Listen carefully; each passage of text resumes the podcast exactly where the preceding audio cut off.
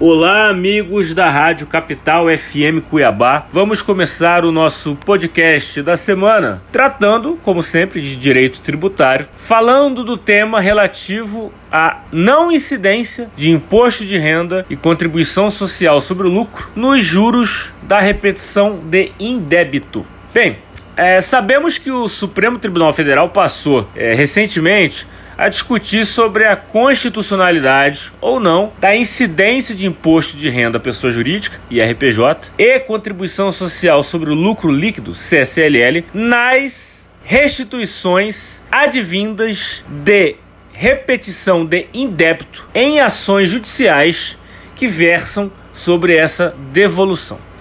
O raciocínio para o debate é simples. Se ocorrer a repetição de indébito, ou seja, o direito de algum contribuinte reaver tributo pago ilegalmente, os juros que ela também receberá da Fazenda Pública seriam ou não enriquecimento? E por que essa pergunta? Sabendo que o IRPJ e a CSLL tributam riquezas, auferimento de lucro, incremento de patrimônio, sabendo isso, então, se um contribuinte é restituído de algo que deveria sempre ser seu, o tributo ilegal no caso, os juros que advêm dessa condenação à fazenda seriam sinais de riqueza? A melhor doutrina e jurisprudência dizem que não. Em voto preciso e técnico do ministro Dias Toffoli, o STF já formou maioria para entender que os juros recebidos via repetição de indébito são, em verdade, ressarcimento pelas perdas da ausência do tributo indevidamente pago. Logo,